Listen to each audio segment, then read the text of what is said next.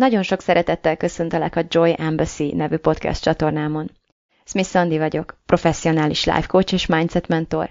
és ezzel a podcasttel abban szeretnék segíteni, hogy kiszabadulj az elméd és a körülményeit fogságából, elkezdj tényleg élni, és te magad is öröm nagy követté válj.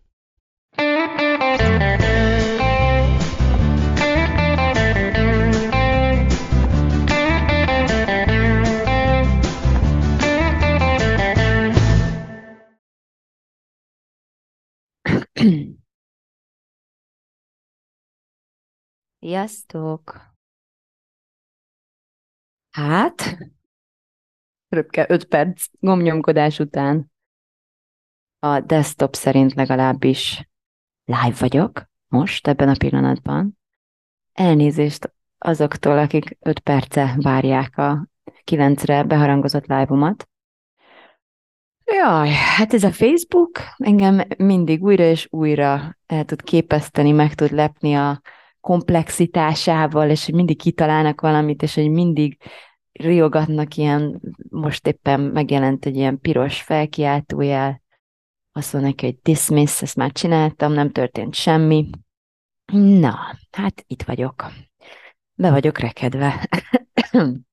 Még alig gyógyultam ki a múltkor ilyen szalságból, és tessék, már megint be vagyok rekedve.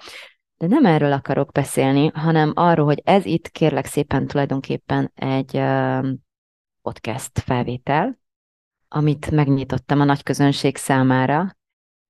Egyrészt, mert engem is inspirál, amikor van közönségem, másrészt nagyon motivál, hogyha azt mondom, hogy kilenckor fel fogom venni, és van, aki hallgasson, akkor, akkor valószínűleg kilenckor legalább megpróbálok belépni, aztán a többi másokszor a Facebookon múlik, de hogy kicsit ilyen motivációs és ön, ön mi az accountability? Ez annyira meg vagyok kavarodva ezekkel a szavakkal, tehát, hogy így rábírjam magam, és biztosan menjek, hogy már pedig ma el fog készülni ez a podcast, ezért úgy döntöttem, hogy nyilvánossá teszem a felvételét, és hogy nem készülök nagy tervekkel, és hogyha egy kicsit kibontom ezt a mai témát, akkor szerintem érteni fogjátok, hogy miért nem, és hogy miért van ez így. Szóval a téma mellett azért döntöttem, mert egyrészt egészen újszerű felismerésekre bukkanok magamban minden egyes nap mostanában, tehát egyszerűen nem győzök rá csodálkozni. Egy nagyon újfajta um, nem is tudom, atmoszférára, hangulatra, egy nagyon újfajta látásmódra, amivel egyszer csak elkezdtem rendelkezni, egy nagyon, eh, nagyon másfajta gondolkodásmódra, tehát ilyen nagyon-nagyon komoly elmozdulások történtek bennem lelkileg, energetikailag, mentálisan, és egy csomóféle egyéb tekintetben az elmúlt időszakban, akik követtek engem egy ideje, azoknak, azok ennek nagyjából így valós időben tanúi is lehettek, mert azért elég sokat beszéltem ebből a folyamatból kifele, még akkor is, amikor éppen benne voltam. De olyan kincsekre bukkantam igazából összehasonlításban a mostani uh, erőteremmel, vagy energiámmal, és uh, tehát összehasonlítva ezt azzal, amivel, amiben korábban voltam, amiről azt, azt látom, hogy sokan hasonló témákban vannak így, tehát ezekkel, ezekkel küzdenek a legtöbben, akiket ismerek, és akiket kócsolok. Úgyhogy gondoltam, hogy egy picit mutatok abból, hogy, hogy hogyan tud ez formálódni, alakulni egyfajta belső intenzív munkának a hatására. Olyan témákról van szó, mint a túlgondolkodás, az önhajszolás, vagy éppen a, az extrém tunyasság, vagy a kettő közötti uh, ilyen aránytalan ingadozás, aztán a feminin energiáknak a teljes háttérbeszorítása, a halogatás, uh, tehát az utolsó pillanat múzsájának uh,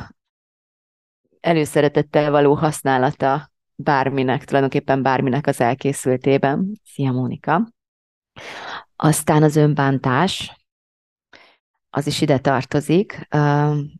ez az önhajcsárkodás, és ez a, ez a túlzott felelősségvállalás, ami alatt nem is, nem is így kéne fogalmaznom, hanem a,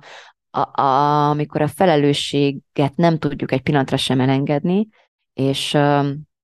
emiatt uh, egy ilyen nagyon nyomasztó érzést cipelünk magunkkal folyamatosan, amitől nem nagyon tudunk szabadulni, és ez a felelősség, ez nagyon sokszor uh, az anyagi boldogulás uh, témakörében jelentkezik, nagyon sokszor a gyerekeink iránt, vagy gyerekeink felé jelentkezik, vagy a kettő együtt érkezik. Szóval, uh, hát igen, így a felnőtt korral együtt jár az, hogy előbb vagy utóbb uh, a legtöbbünk számára egy kicsit bekomplikálódik az élet, egy kicsit többről kell már gondoskodni, egy kicsit többre kell figyelni, mint addig, amíg csak, csak, csak pulizni kellett, és onnan valahogyan élve hazajutni. És hogy kit milyen adagban, adagolásban ér ez a bizonyos felelősségvállalás, vagy hogy milyen habitussal áll ennek elébe, amikor ez bekövetkezik, vagy milyen rákészülési ideje, vagy milyen mintákat hoz magával, ez persze mindenkinél eltérő, de mm, sok, sok tud lenni egyszerre és hirtelen, és azt látom, hogy nem csak nekem van ez így, hanem, hanem elég sokan küzdenek ezzel, különösen így a szülőtársak között. Ja, szóval hogy ez a felelősség tud még egy ilyen nyomasztó dolog lenni, ami, amire szeretnék ma reflektálni. A előzményekről is beszélnék egy picit, mert hogy azt ígértem, hiszen a cím is ezt sugalja, hogy egy nőről fogok beszélni, ugyebár, aki egyszer csak megjelent az égboltomon, vagy nem tudom, a horizontomon, és, és ilyen forgó szélként végig söpört mindenen, és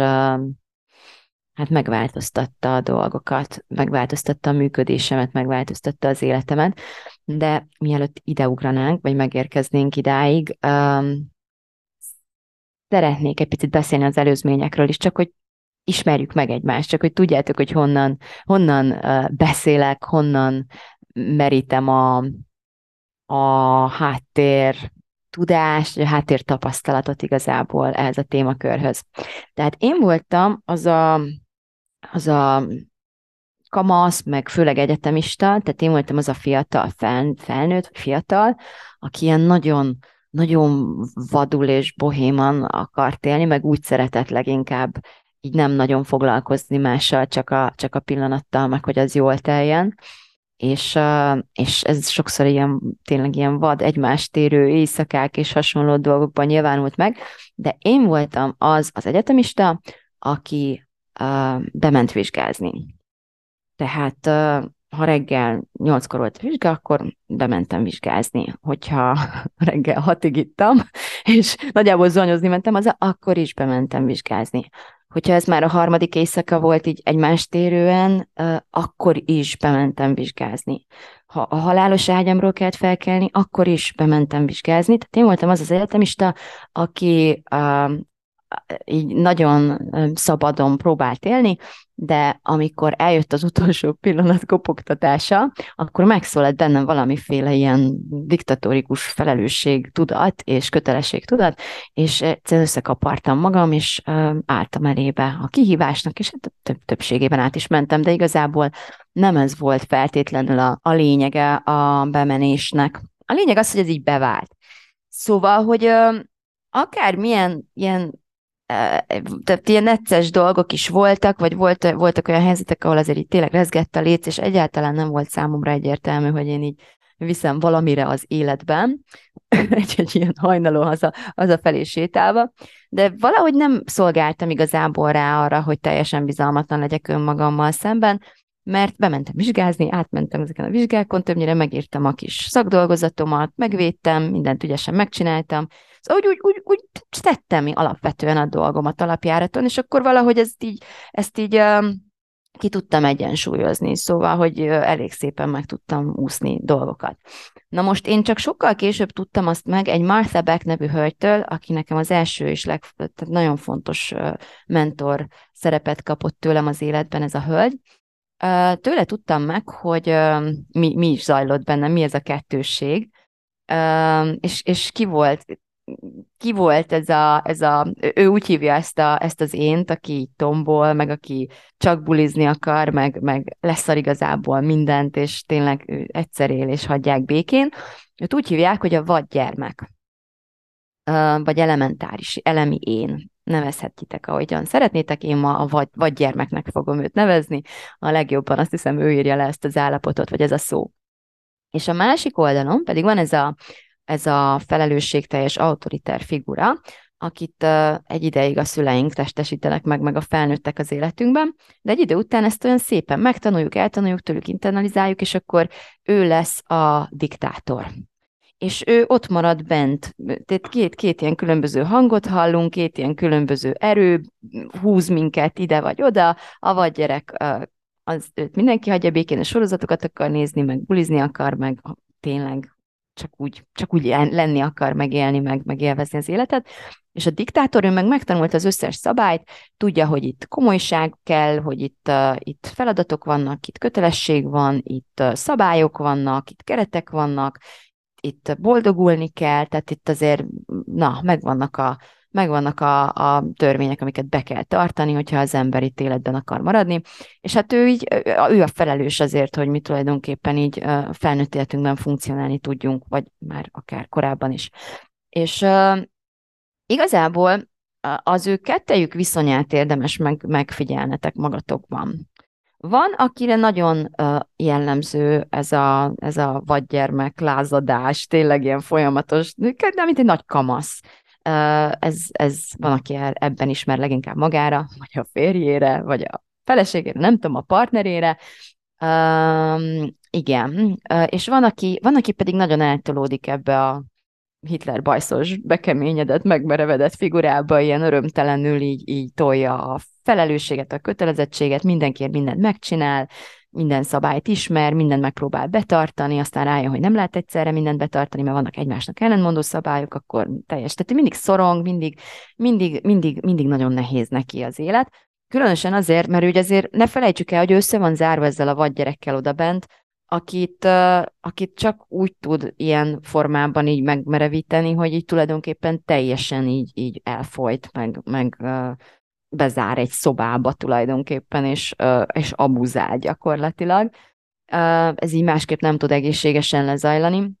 Ha viszont a vadgyerek tombol, akkor ott meg, ott meg a, a diktátor szegény nem nagyon tud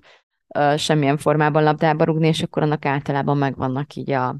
kellemetlen következményei is, akkor, amikor csak a vadgyerek vezeti a, az életünket. Úgyhogy ezt én így később megtudtam, és uh, elég hasznos volt, mert akkoriban tudtam ezt meg, amikor már lett két gyerekem, volt egy csomó felelősségem, és valahogy ez a vadgyerek, ez így uh, kicsit így háttérbe szorult. nem is tudom, nyugdíjba küldtem, vagy, vagy nyaralni, vagy bezártam egy szobába, nem tudom pontosan mi történt, de ez a szüléssel egy kicsit, egy ideig így automatikusan bekövetkezett, tehát akkor még annyira így nem is tűnt fel, hogy, hogy úgy hiányozna, mert szerettem volna ezt így felelősségből meg jól csinálni. De utána így uh, így elkezdett így nagyon rám, rám merevedni ez a, ez a diktátorén, és arról nem is beszélve, hogy akkoriban voltak ezek az anyagi gondjaink, amikről kiderült, hogy én vagyok a legkompetensebb, hogy megoldjam őket.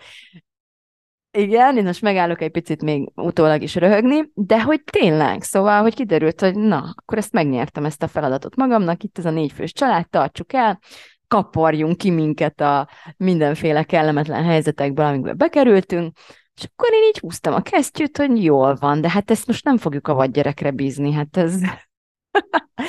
ez komoly munka, kérem szépen, itt egyedül csak a diktátor segített rajtunk, úgyhogy, úgyhogy én elkezdtem ezeket a szabálydolgokat, meg, meg akkoriban nagyon um, fogékony lettem uh, olyan életet, hogy az időmenedzsmentre, az agymenedzsmentre, az én imádott mentoromat, Brooke Castillo-t szerintem így nagyon beleszerettem abba, hogy ő így ilyen milyen iszonyatosan fegyelmezett és, és, és struktúrált, és professzionális, én vérprofesszionális nő, aki, aki átadta nekem ezeket az eszközöket, hogy ezt így hogy tudod megalapozni a saját életedben. És a kitalálom meg csinálom programban, én meg átadom azoknak, akik így ben vannak ebben a programban, hogy, hogy az én nagyon-nagyon sok millió dollárt kereső uh, mentorom hogyan szervezte meg az életét. Ő is így egy kanapéról egy szem vállalkozó nőként először egy, egy uh, uh, súlyvesztés kócsként, magánvállalkozóként elindult, és akkor használt ezeket az eszközöket, és nagyon ügyesen megtanulta fegyelmezni az elméjét, és,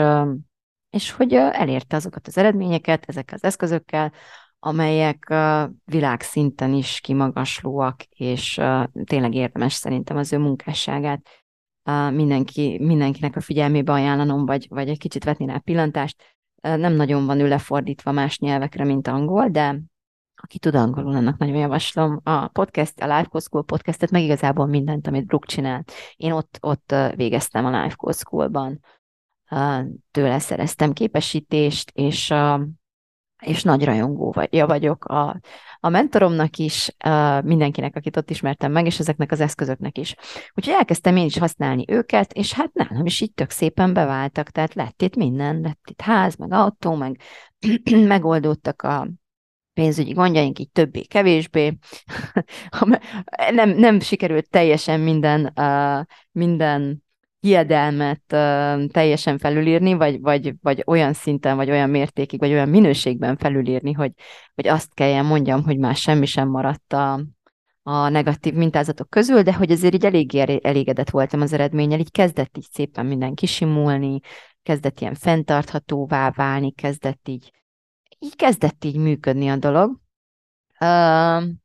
De hogy így nagyon, tényleg nagyon-nagyon benne voltam ebben a struktúrára, összpontosítottam a fegyelemre, a kereteket próbáltam folyamatosan így meghúzni, nagyon sokat terveztem, nagyon sok tudatosság volt ebben, nagyon igyekeztem következetesnek lenni. Azt ugyanakkor annyira nem tudtam, vagy nem vettem észre, hogy, én ez, hogy ez nem igazi következetesség, vagy nem igazi fegyelem, amit én csinálok, hanem inkább egy ilyen elég durva önhajcsárkodás. Tehát nagyjából egy picit ugyanazt csináltam, mint, a, mint az egyetemen, hogy mindig bementem vizsgázni, vagy hogyha nem, ha buliztam éjjel, akkor, akkor hogy is van? Tehát, hogy most így fordítva szóval, hogy így éjjel, hogyha nappal így ellébecolgattam az időt, akkor éjjel dolgoztam, meg így kicsit így kizsákmányoltam magamat elég, elég, elég sok éven keresztül, és uh, valamikor tavasztájékán, ezt szerintem a, akkor említettem is valamilyen formában valamelyik podcastem, egyszer csak így bekacsintott egy ilyen régi traumám nekem, ami ilyen különböző időközönként így így integet, hogy hello, visszajöttem, hogy, hogy megint van egy kis dolgunk egymással. És hát megint jött, és akkor mondtam, hogy nem már most akkor mit akarsz megint. Amúgy így teljesen jól vagyok vele, tehát így nagyon, vagy voltam már akkor is ilyen szépen lehetett tőle funkcionálni, csak így időnként így kopogtatott, hogy hello. És megint jött, és kérdeztem, hogy mit akar, és akkor mondta, hogy volna még itt egy kis ilyen um, gyógyulni való. Mondom, mire gondol, nem is értem. Hát mondta, hogy így a, a maszkulinnal való viszonyom, hát, hogy még nem teljesen egészséges. És akkor én ott tettem a hülyét így viszonylag, hogy ne vicceljen már, hát én nagyon jóba vagyok a maszkulinnal, meg a férfiakat, aztán különösen én nagyon szeretem őket. Mert mondta, mondta nekem ez a, ez a hang, ez az intuíció, hogy nem egészen erről van szó, hanem így nézzem meg a működésemet, hogy, hogy mennyire tudok én megbízni bármiben, vagy bárkiben, mennyire tudom elengedni magam, mennyire tudom rábízni magam? Valami másra, vagy valaki másra, mennyire érzem a szükségét annak, hogy mindent megtervezzek, hogy mindent kontrolláljak, hogy mindent a kezemben tartsak, hogy mindent én csináljak, stb. stb. Szóval, hogy elkezdtem mondogatni a tüneteket, akkor így bólogattam nagyokat, hogy na jó, ez is van, meg az is van, meg az is van, és akkor megkaptam a korképet belülről, hogy, hogy én így nagyon átveszem a maszkulin, tehát én nagyon maszkulin energiákból tolom így a hétköznapokat egyre inkább, és hogy ez nem, nem jó nekem már. Elég, elég messzire vitt, meg elég sok mindent meg tudtam így csinálni, és nagyon ügyes vagyok, kaptam ilyen fejresimit, de, de elég volt ebből, és hogy ez igazából egy tünet. Tehát, hogy ez igazából nem egy rossz vagy jó dolog, hanem ez egy olyan dolog, ami, ami gyógyulásért kiállt és eljött az ideje annak, hogy ebből egy kicsit így nagyobb prioritást csinálja. És akkor én ezt így oké, okay, fogadgattam, meg hát elkezdtem gondolkodni mégis mire, hogyan, meg akkor mit kell ezzel kezdeni, meg így elkezdtem olvasni a szakirodalmat, a tantrikus, nem tudom, istennőktől kezdve, aztán én a spiritualitáson keresztül a, a, a klinikai szakpszichológusukig mindenhová eljutottam ezzel a témával. Um,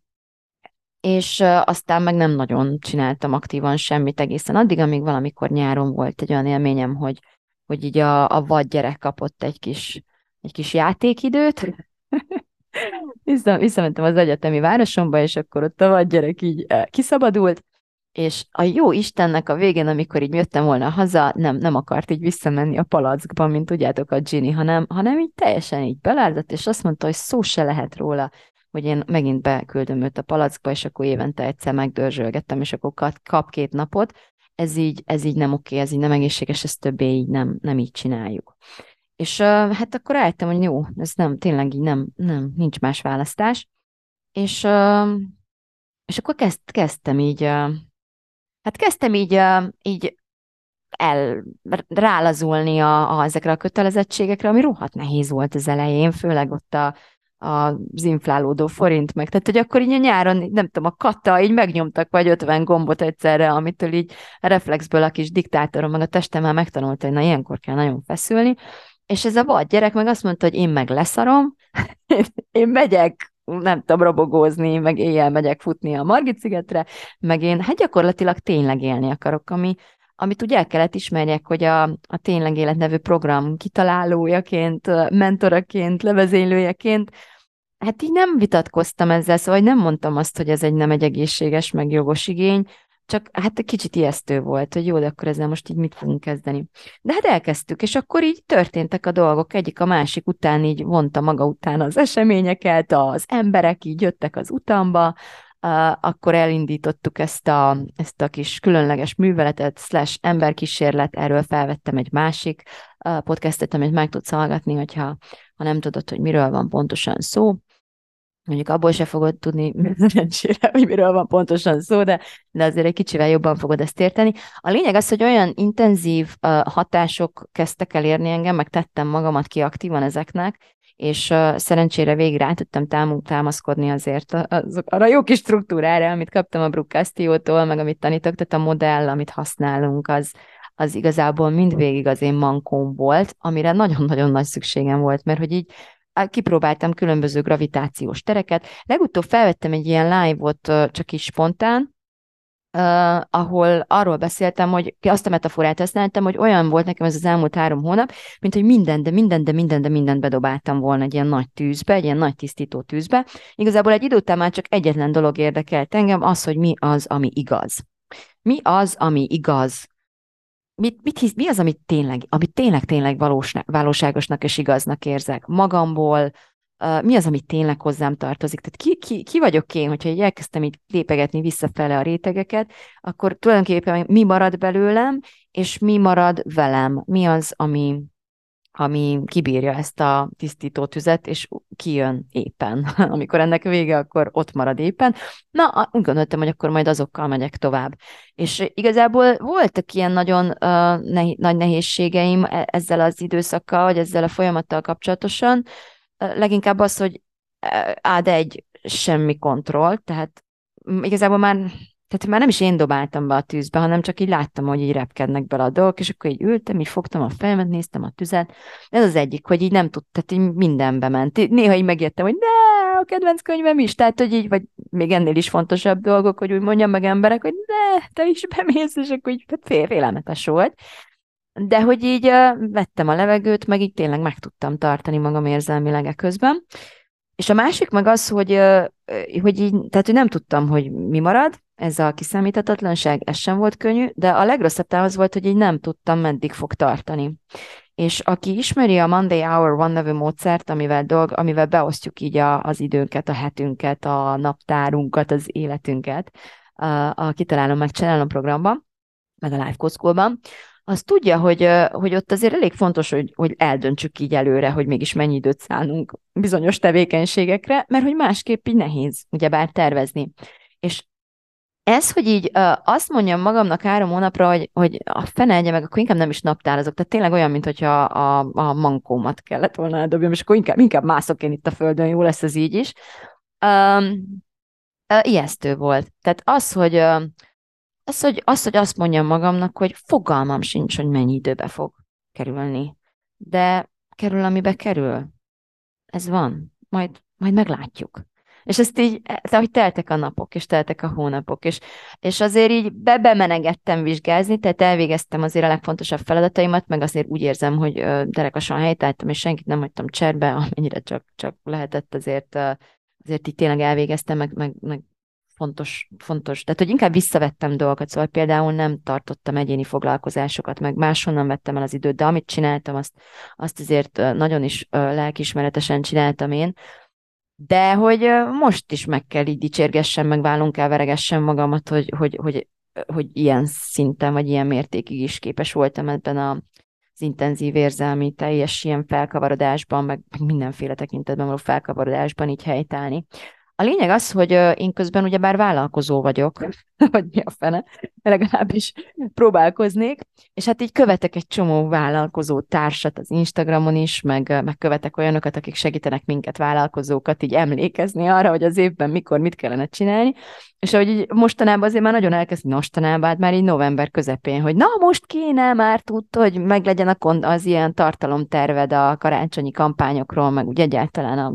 tudod, szóval, hogy így marketing terv, nem tudom, pénzügyi terv, így kell állni, úgy kell állni, és eh, hát azért ez így, ahogy én az egyik oldalon néztem ezt a nagy tüzet, ahogy így hullanak bele a legértékesebb dolgaim, és így fogtam a fejemet, a másik oldalon meg így nyomkodták, hogy na most eh, kéne itt tartani, meg ott tartani, és akkor a kettőt így így együtt, együtt próbáltam így megtartani, és csak így mantrázni, hogy nem, nem, én most itt ülök, meddig nem tudom, kerül, kerül amivel kerül, tart, amíg tart, én most így átadom magam ennek a folyamatnak. És igazából ezt a két dolgot kellett nekem nagyon megtanulnom, mint, mint így a, azt hiszem, hogy most így lezárult. Nem tudom, hogy vége van-e, szerintem még vége-vége nincsen, de, de mindenképp azt érzem, hogy, hogy egy nagyon-nagyon fontos ciklus lezárult, óriási gyógyulásokon vagyok túl, tehát tényleg, fú, el nem tudom mondani, hogy mennyivel könnyebb vagyok ma, mint, mint a nyáron voltam például, vagy a nyár előtt, vagy akár tavaly ilyenkor. De a bizalom volt a fő témája ennek az időszaknak. Ráadásul a bizalom egy olyan időszakban, amikor magamban nem bízhatok, tehát hogy érzem, hogy olyan erők dobálnak így a hátukon, amikkel szemben én teljesen hatástalan, teljesen kicsi vagyok, és hogy, hogy így még azt sem mondhatom, hogy kellemes lenne, tehát nem abban a bizalom, hogy majd nem bántanak, meg közben bántódok elég sokat, meg, hanem kb. abban bízom, hogy a, a, sérüléseim nem olyan mélyek, meg majd meggyógyul, meg hogy így nem, meg hogy ezt én túlélem, meg ezek ilyen felszíni akármicsodák, és hogy ez így szükséges a folyamatnak a, a szükséges része, de főleg a bizalom abban, hogy ez a, ez a folyamat tényleg jót akar nekem. Tehát, hogyha ha rábízom magam, a,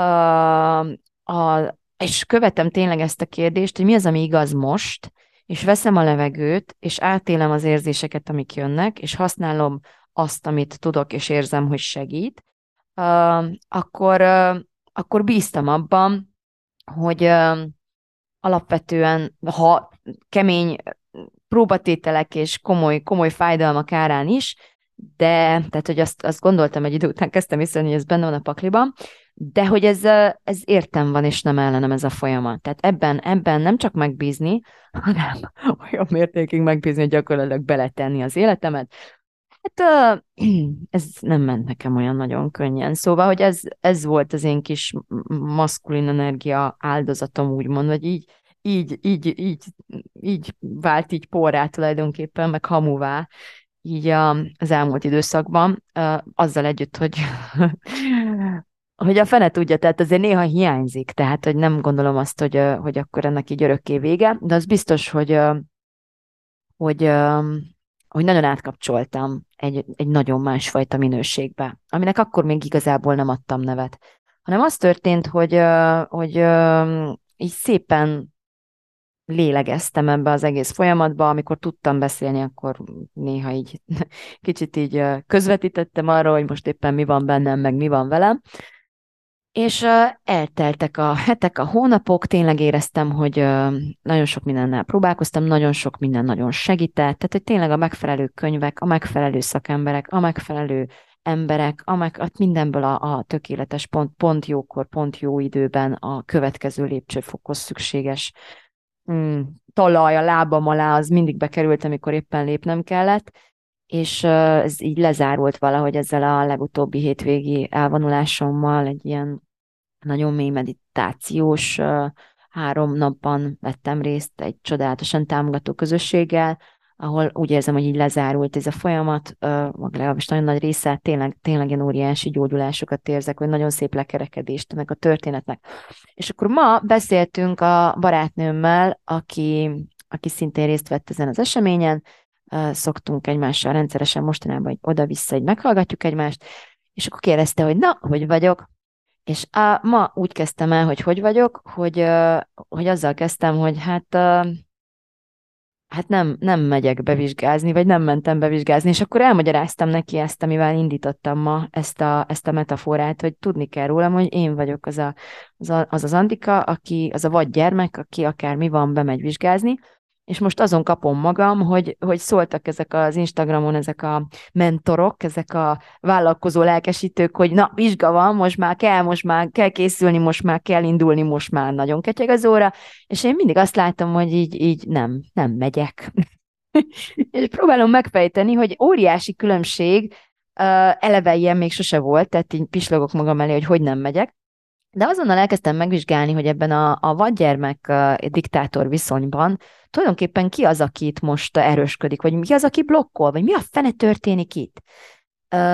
Ezt, ezt a rendszert jól ismertem, úgyhogy itt akartam megnézni, hogy itt most akkor az van, mint a nyáron, hogy az én vad gyerekem ilyen totál bedurcizott, és, és belázadt, és elmondta, mondta nekem, hogy készül, soha többet nem megy vizsgázni, hogy megsértődött, hogy mi van. Úgyhogy meg, megnéztem, hogy hé, gyerek, hol vagy, és mondta, hogy itt vagyok. Így ült a sarokba, teljesen nyugiba volt,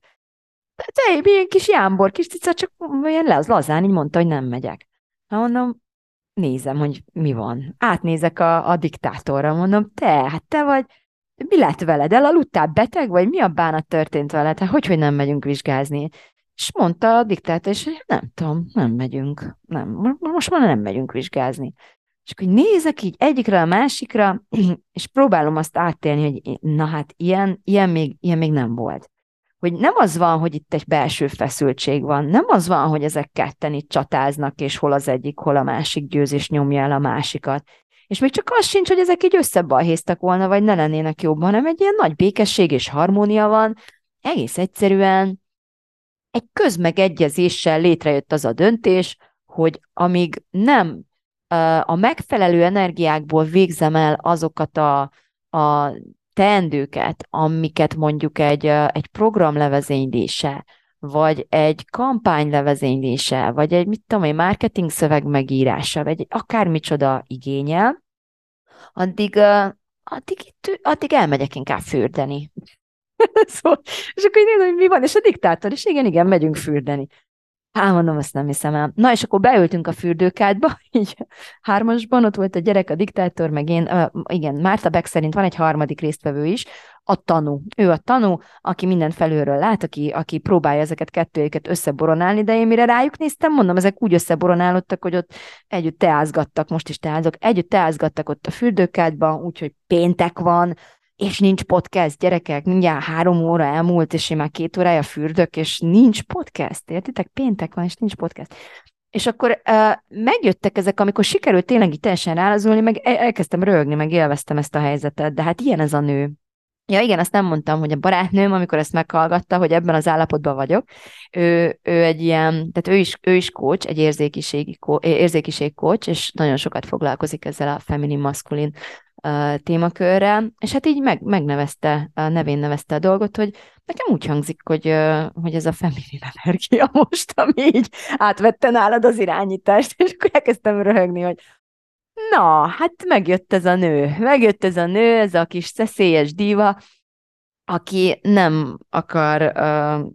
nem akarja leírni ugyanazt a, azt a szöveget, amit már mindenki ír, ezek a napszemüvegekkel, vagy nem tudom, egyébként a napszemüveget nem azért vettem fel, hogy vegyétek meg a termékeimet, hanem mert nagyon érzékeny a szemem, de hogy, hogy egy kicsit, amikor így már ugyanazok a szövegek jönnek szembe, amit már azt hittem, hogy én írok, de nem, vagy már nem tudom, már kiírtam, mert nagyjából ugyanazt hangzik, és már így belefáradtam ebbe az egészbe, ez már így, így ez zajlott így az elmúlt néhány hónapban, akkor nem akartam így felkelni, hogy még, még írjak egy olyat, és valahogyan nagyon máshogyan akarom, akarom a tudtotokra hozni azt, hogy el nem tudjátok képzelni, hogy milyen ütős eszközök vannak nálam, amiket én is tanultam, és meg tudok tanítani, és, és nagyon szívesen megtanítok nektek a kitalálom, megcsinálomban, és a tényleg életben is, és jövőre mind a kettőre lesz lehetőség újra, és a karácsonyi akcióim keretében, aminek végre eljutottam odáig, hogy így legalább összeállítsam így nagyjából, hogy hogy fog kinézni, majd ki fogom küldeni e-mailben, meg próbálok majd erről beszélni, de megpróbálok majd nem ilyen napszemüvegekkel, meg nem tudom, ilyen, tudjátok ezeket a szövegeket, szerintem tudjátok, hogy már így nem tudjátok, hogy kitől olvassátok, mert majdnem mindenki ilyeneket írt, tehát hogy nem, nem ilyet akarok írni, idén, mert nem, nem bírok, nem, nem bírok, nem, nem jön ki a, a, az ujjamon, így rossz, rosszul leszek már. Um, ne, nehéz, nehéz ezt megfogalmazni, mert hogy egyébként meg azért van ám rajtunk nyomás, én tudom azt, hogy, hogy,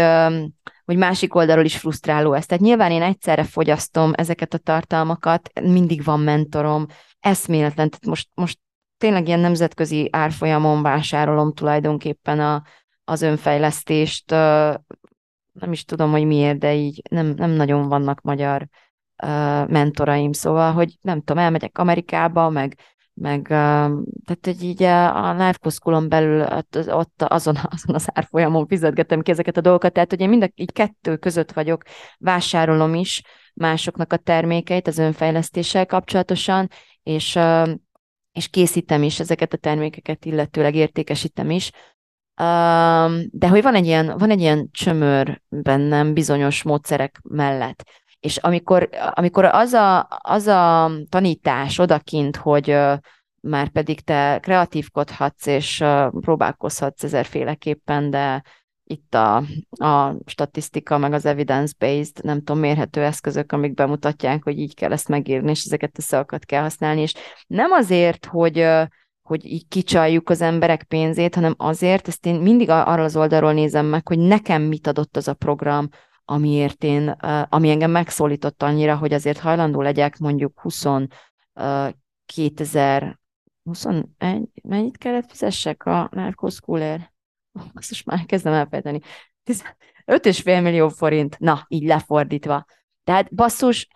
el nem tudjátok képzelni, mennyire hálás vagyok Brucastionnak az összes szövegért, akár ő írta, akár nem, meg az összes podcastjére, amit, amit már azt tényleg ő vett fel, ez bizonyítható, Uh, meg, tehát tényleg azokért a szavakért, amiket ő megtalált, azért az ezer könyvért, amit ő elolvasott, hogy megtanulja azt, hogy hogy kell hozzám szólni ahhoz, hogy én gondolkodás nélkül eldöntsem, hogy ugyan nincsen 5,5 millió forintom, de bazd meg le, bocsánat, de lesz, és, és neki fogom adni. Tehát amint meg lesz, nem autót, meg körmöt, meg cicit, meg nem tudom, mit veszek magamnak, hanem már oda is adom Brukásztiónak, hogy tanítsa meg nekem azt, amit ő tud. És ez így is történt, és egy soha egy szem pillantásnyi időre nem bántam meg ezt, a, ezt az egészet. Tehát, hogy, hogy, hogy, ő, hogy ő megragadott engem ezekkel a szövegekkel, hogy én ezen, ettől inspirálva kiderült rólam, hogy tudok 5,5 millió forintot keresni, ráadásul kevesebb, mint egy hónap alatt. Ezt mind annak köszönhetem, hogy ez a nő tudott olyan szöveget írni, akárhol is tanulta, ami engem megszólított, és eloszlatta minden kétségemet azt illetően, hogy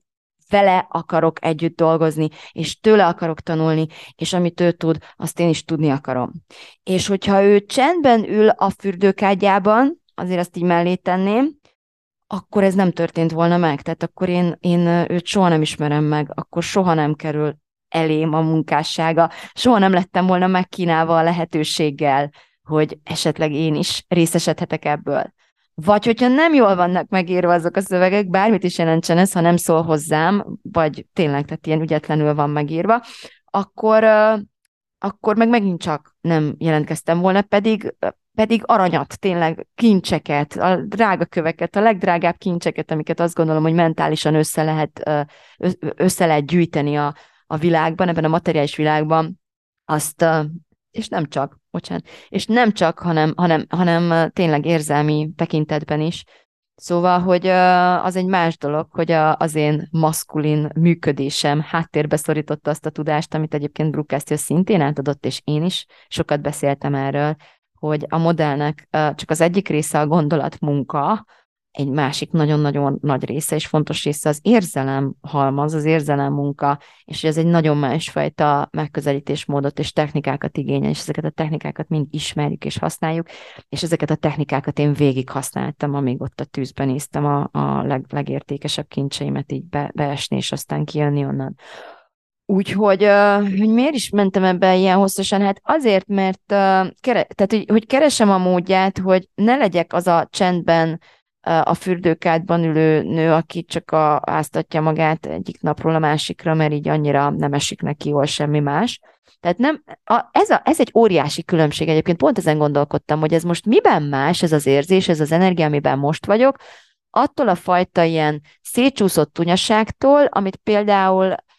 amiben folyamatosan uh, így, így himbilimbiztem, így libikókáztam, szerintem egyetem óta, vagy valószínűleg még előtte, hogy így annyira széthajszolom, szétcsapom magam, hogy akkor utána jön egy ilyen egy-két hétnyi nihil, meg ilyen, ilyen hedonizmus, meg ilyen teljesen semmire nem vagyok jó állapot, és, és nem tervezek meg semmit, és egyszer élünk megint, és akkor a kettő szélsőség között így, így csapkod engem a, a gép. És most nem ez van. Tehát most azt néztem meg, hogy miben lehet más az a fajta, most nem állok fel, mert még nem vagyok rá készen, attól, hogy most, most nem bírok felállni, mert annyira szétcsaptam magam. Hát ez az egyik nagy különbség, ahogy már itt eleve megfogalmaztam. De, de van benne egy ilyen nagyon karakán döntés amellett, hogy igenis, nem, tehát nem vagyok hajlandó feszülten dolgozni. Nem vagyok hajlandó feszülésre reagálni. Hogyha feszülést érzek, akkor abba hagyom, amit csinálok, és ellazulok előbb, és lehet, hogy nyújtani fogok, vagy mozogni, vagy táncolni, vagy jogázni, vagy fürdeni, vagy sétálni, vagy aludni, vagy akármi, de nem fogok leülni feszülve megcsinálni azt, amit, uh, amit lazán is meg lehet csinálni. Tehát, hogy, és ez, ebben van egy olyan fajta szigor, ami egy egész másfajta, egy ilyen óriási önszeretetlöket szigor, ami egy egészen másfajta szigor, mint amire korábban a, a diktátortól így, így példákat láttam. Aztán régen az volt a működés, hogy, hogy, hogy feladat van, és akkor a feladat azonnal így összeasszociálódsz, hogy és ez most nehéz, de nem baj, mert én kemény vagyok, és majd felszívom magam, és meg tudom csinálni, és ez a nő, aki így megjött, ez azt mondja, hogy hagyjál már, gyere, lazuljunk el, dőjünk egy kicsit hátra, meditálgassunk, lélegezzünk. Komolyan, így, így beszél. És aztán, és, és, és akkor még nem tudjuk, hogy mi lesz, én csak úgy megyek utána, na jó, akkor lássuk, de remélem tudom, mit, tudod, mit csinálsz. És hogyha elég ideig ázok a fkádba, lehet, hogy párszor utána kell töltsek, mint ma is, mert már két órája is kihűlt a víz, de egyszer csak így elkezdenek jönni ezek a sugalatok. Például ma is, hogy így mondtam, hogy jó, jó, de még mindig nincs podcast, és ez a nő mondta, hogy hagyjál ezzel a podcasttel, felveszünk egy live-ot este kilenckor, amikor már a gyerekek alszanak, amúgy is csend van, addig az egész délután a gyerekekkel töltjük, mindjárt hazajönnek, és, és hogy fel, meg, meg, lesz, meg lesz a podcast, letöltjük, kit, ezért kitisztítjuk a hangot, és akkor megvan a podcast, és jó lesz. És amikor így bedobta nekem a témákat, meg egyszerűen elkezdtem hagyni, hogy magamra figyeljek, és ezeket a megéléseimet így elkezdtem papírra dobni, meg ezeket az ellentétpárokat, amikkel mostanában dolgoztam, Uh, akkor én rájöttem, hogy ez tényleg egy nagyon fontos téma lesz. Nem tudtam, hogy jól meg tudom-e csinálni, most sem tudom, ezt majd ti eldöntitek, hogy jól van-e ez megcsinálva, de azt tudtam, hogy ez így, hogy ez így könnyű lesz, vagy, vagy, vagy kö, könnyed, könnyed lesz, és, és működni fog. És innentől, halljátok, a csajnak volt igaza, szóval, hogy így a nőnek. Innentől, mikor azt éreztem, hogy na most eljött az ideje, hogy kiszálljak a kádból, akkor kiszálltam a kádból, és megtörölköztem, és utána lementem, és láttam, hogy még csak öt zsákot vartam meg a, a, az adventi kalendáriumhoz, de nem baj, eldöntöttem, hogy majd holnap várok még néhányat. Már ráérünk még 24-ig, biztos, hogy meg. És uh, az volt a csodálatos ebben az egészben, mert a, a, egy, még egy ilyen ellentétpárt akartam így kibontani, hogy én nagyon sokszor felszólaltam a reaktív létezésmód ellen. És ez alatt mindig azt értettem, hogy így, hogy ilyen ilyen öntudatlan késztetésekre, meg másoknak a, a gomnyomkodásaira, ilyen benyomott triggerökre, hogy jugrunk, meg, meg ilyen, tehát tényleg, mint hogy egy madzagon rángatnának bennünket így kívülről a világból, vagy azzal, hogy megkérnek, vagy azzal, hogy megfenyegetnek bennünket, vagy azzal, hogy csak történik valami, amire mi nem tudjuk, hogy egyébként megválasztatnánk a reakciónkat, hanem, hanem a hozott mintáink alapján így reaktívan csináljuk ezeket a dolgokat. És hogy azon kezdtem még egy kicsit ott gondolkodni a fürdőkertben, hogy mi a különbség e között, a reaktív életmód között, és a között a teljes önátadás között, ami, amit most már elmondhatom, hogy hát nem, azért nem mondhatom el, hogy teljes önátadásban vagyok. Azért, ó, azért, na, nézzétek már, így kezd, kezd megjönni azért a, az önérzetem, meg, meg a, a, tehát így a, a mellényem így kezd megnőni. Nem távol állok a teljes átadástól, de önmagam korábbi verzióihoz képest azt kell mondjam, hogy, hogy hát kalappal minden nap meg, meglepem magam, elkápráztatom magam, blow your own damn mind, ahogy a pólomon írja, ez most történik, de, de egy egészen másfajta energiában, mint korábban. és hogy távol vagyok a teljes önátadástól, de, be, de megtapasztaltam az önátadást, és rábíztam magam folyamatokra, amik erősebbek voltak nálam, és bizalmat szavaztam nekik. És mit akartam mondani, hogy mi a különbség? Igen. Hát óriási különbségek vannak, szóval valahol leírtam, azt hiszem legalábbis, uh, hogy, hogy az önátadás az, uh, az egy ilyen nagyon tehát eleve, amit mondtam, abszolút bizalmi dolog. Tehát, hogy a teljes, teljes bizalom van valamiféle rendszerben. Ebben az öntudatlan reaktivitásban ebben nincsen uh, tudatosság, nincsen igazi bizalom, inkább egy ilyen szorongás van, tehát ez egy nagyon félelem alapú motiváció. Még ez az önátadás, meg egy nagyon bizalom alapú, és szeretet alapú, és, és, és, uh, és vágy alapú uh, működés. És ami még nagyon-nagyon fontos, az az, hogy lecserélődött a, az energiámban, tényleg a motivációnak a szerepe is alapvetően, ezt is ma vettem észre, hogy hogyan is mondjam ezt? Talán elhozom, behozom nektek azt a példát, hogy megértsétek, ami, ami bennem ki, kibontakoztatta ezt. Szóval az van, hogy ott ültem a kádban, és egy kicsit úgy elkezdtem tudni tervezgetni a jövő évemet, tehát egyfajta vízió úgy elkezdett megjelenni előttem. Nem úgy terveztem, ahogy korábban, hogy most leülök tervezni, hanem ahogy hátradöltem, elkezdtek jönni ilyen, ilyen foszlányok, ilyen kis, ilyen kis inspiráció darabkák, ilyen kis vízió foszlányok. És, és ilyen izgatott lettem, hogy hú, de vagány, éreztem, hogy, hogy ennek most itt ideje van, hogy ezeket így jobban megfigyelgessem és papírra vessem, és amiket, ahogy láttam, hogy miket fogok én jövőre csinálni, hát azért nem tudtam nem észrevenni, hogy, hogy, hogy, ez, hogy ez így elég sokba fog kerülni, hogy finoman fogalmazzak. Tehát, de közben persze mosolyogtam meg minden, nem fagyott le a, a, a számról a mosoly, és mondom, nem ilyen luxusautókat akarok, hanem, hanem csak, hogy hányféle helyre akarok elmenni, miket akarok kipróbálni, mit akarok megtanulni, hány tanfolyam van már most, ami, ami, amire mindenképpen, tehát ott akarok lenni, kivel akarok együtt dolgozni, stb. stb. Szóval, hogy így elkezdtem így adogatni egymáshoz a dolgokat, és rájöttem, hogy oké, okay, uh, ez sokba fog kerülni. És akkor az van, hogy arra, akkor jöttem rá arra, hogy korábban úgy működtem, és azt hittem vágyalapú motivációnak például a pénzügyekkel kapcsolatosan, hogy, hogy kitaláljuk, hogy, úgy, hogy így kell csinálni, hogy így kitalálod, hogy pontosan hogyan vágysz élni, milyen dolgokra vágysz. Ha tényleg so, semmiben nem akadályozna a pénz, akkor,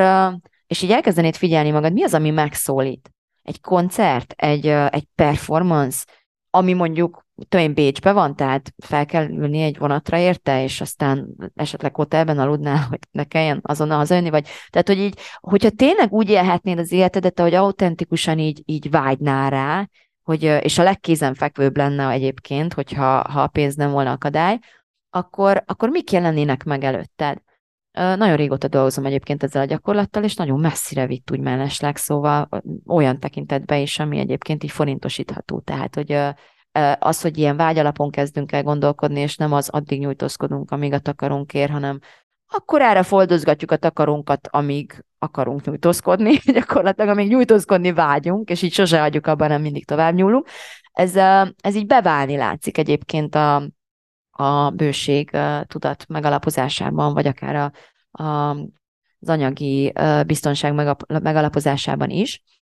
de hogy mit is akarok mondani. Ja igen, tehát hogy ebből a vágyalapú dolgból, tehát hogyha tényleg megnéznénk, hogy mire, hogyan vágynánk élni,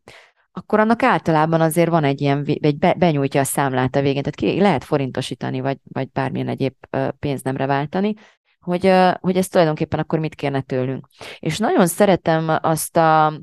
eléggé felrázó kérdését Brukasztiónak a mentoromnak, hogy ha tényleg így vágyom élni, vagy tényleg vágyom ezekre a dolgokra, akkor tudok-e vajon úgy autentikusan élni, hogy, hogy elfolytom ezeket a vágyakat arra hivatkozva, hogy á, én ezt nem engedhetem meg magamnak, és soha nem, nem leszek képes megengedni magamnak. Ö, és akkor ilyenkor nem tudok nem visszagondolni arra a gyesen tengődő, férjemet éppen kirúgták,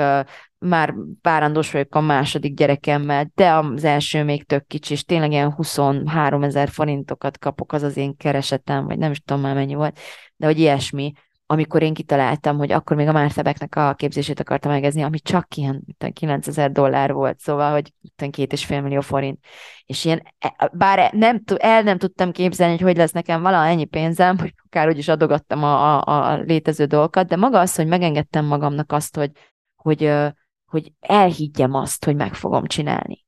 És nem azt mondtam, hogy á, á adjuk már, amit, amit olyan sok erről hallok, és mindig összetörik a szívemettől, mert mi a francba kerül, ahelyett, hogy azt mondjam magamnak, hogy elhagyjuk már, azt mondani, hogy nem tudom hogyan, nem tudom, hogy mikor, de meg fogjuk csinálni. Nekem öt éven keresztül csak ennyit tudtam mondani, tehát semmi mást, egy forintot nem tudtam emellé a mondat mellé oda tenni, de ezt a mondatot nem vettem el saját magamtól.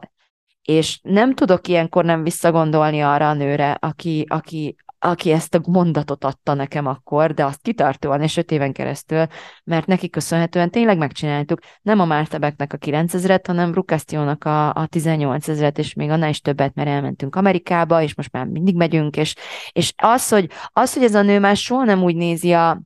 tehát hogy, hogy hogy lehetne ezt olcsóbban, vagy hogy lehet ezt megúszni, vagy mit tudom én, hanem hogy tényleg mi az, ami megszólít, és nem is nagyon érdekel, hogy mennyibe kerül, mert, mert ha tényleg megszólít, és tudom, hogy tényleg akarom, akkor, akkor megtanultam már attól a gyesen lévő anyukától, hogy akkor, akkor meg, meg, a módját meg fogjuk találni.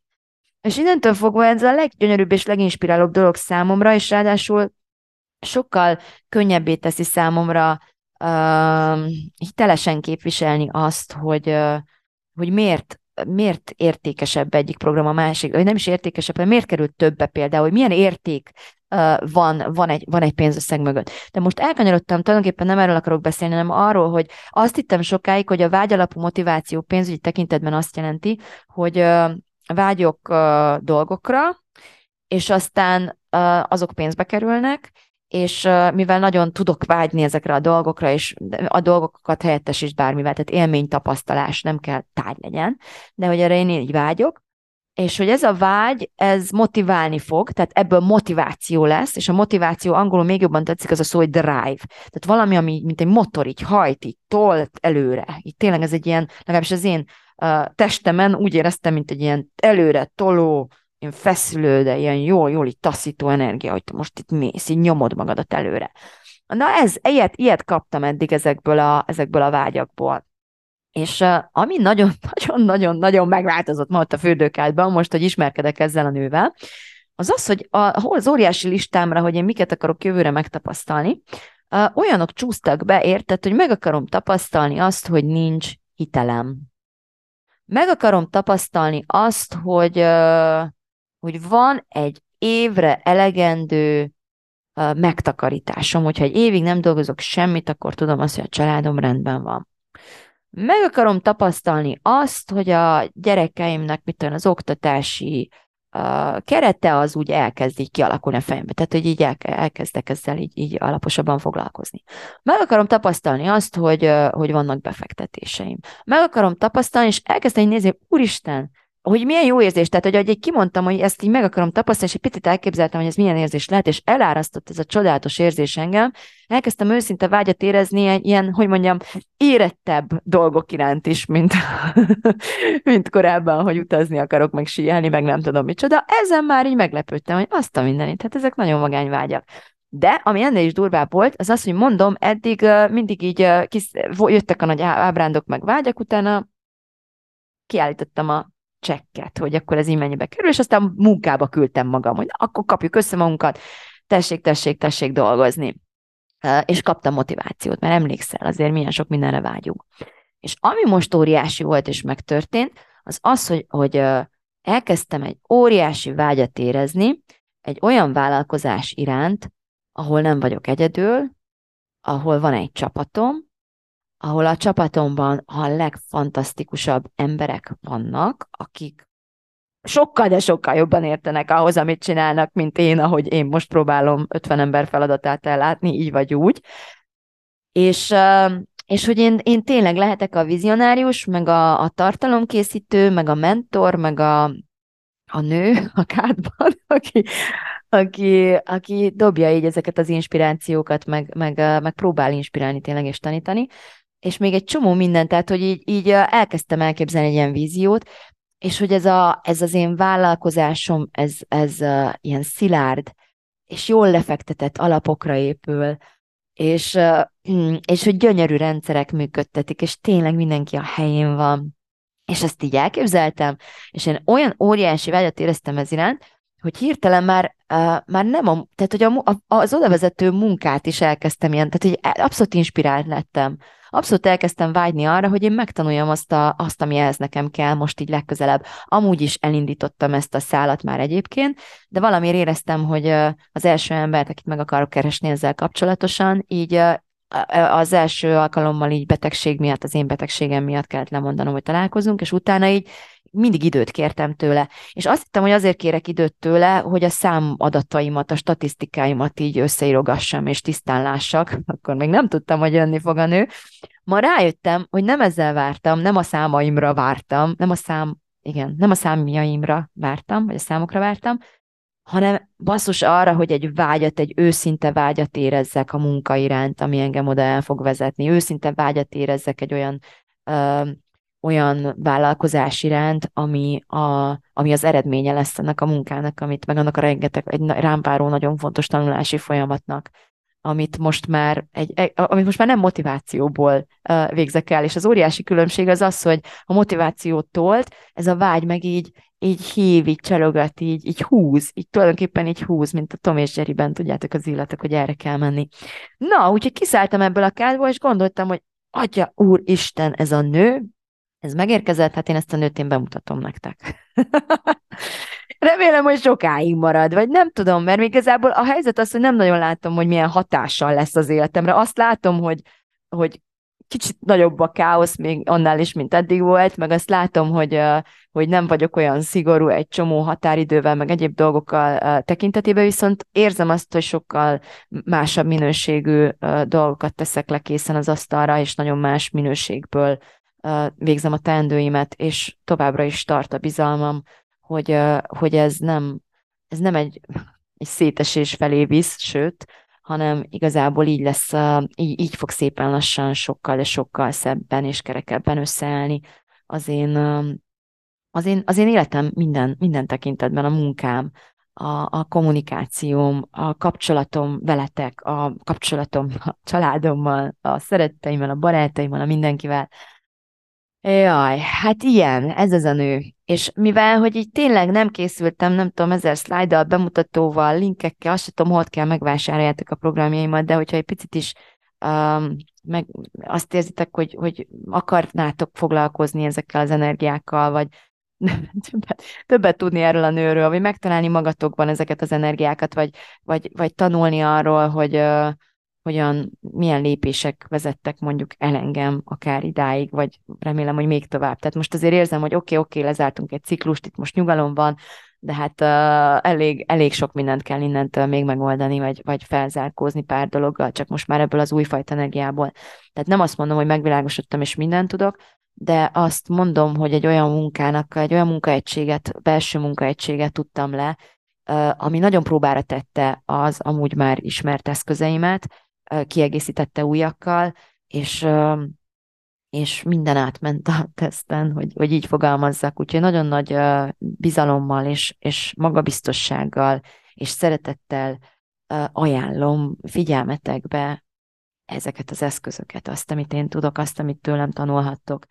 És uh, aki találom, megcsinálom programot, mint ahová most rögtön be tudtak igazából azt hiszem legalábbis lépni. Remélem, hogy volt ilyen, hogy így le van zárva 15-ig, majd ránézünk, de hogyha nem tudtak belépni, akkor írjatok rám nyugodtan.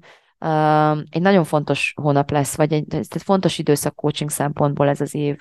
lezárás, évértékelés, a következő év elindítása vagy hogyha még így gondolkodóba vagytok esve, akkor várjatok egy picit, mert előbb-utóbb tényleg ez, tudom, hogy ez a nő, ez összeszedi magát, vagy kicsit így a maga játékos módján, de, de el fogja készíteni azokat a kínálatokat, és azokat az akciókat, tök jó akciókkal készülök, amivel így tudtok hozzám csatlakozni a karácsonyi időszakban, a karácsonyi időszak előtt, akár jövőre, akár már, már most rögtön izgalmas dolgok történnek bennem, velem, körülöttem, általam, a világban, és veletek is, tudom, hogy nélkülem is, sem élem, de egészen úgy gondolom, hogy tudok, tudok dolgoknak a katalizátora lenni jelenleg, és meg tudlak, meg tudlak csiklandozni ott, ahol, ahol lehet, hogy egy kicsit így be vagy zsibbadva, vagy azt hitted már, hogy alszol, és ezért, ezért szeretettel invitálok a programjaimba. Meg így amúgy is, tehát nyugodtan írjatok nekem üzenetet, e-mailt, kommentet, szerintem küldjetek galambot, vagy nem tudom, üzenetet az égbe, vagy, vagy kapcsolódjunk össze meditációban, akárhogyan is, nagyon szeretlek benneteket, és nagyon köszönöm a figyelmeteket, és uh, kellemes hétvégét, szép estét mindenkinek, vagy aki podcastben hallgatja ezt vissza, hát köszi. Légy szíves, osszátok meg, szóljatok másoknak is, hogyha tetszett. Szia, sziasztok! Úgyis elment a hangom, úgyhogy most már legyen vége. Hello! thank you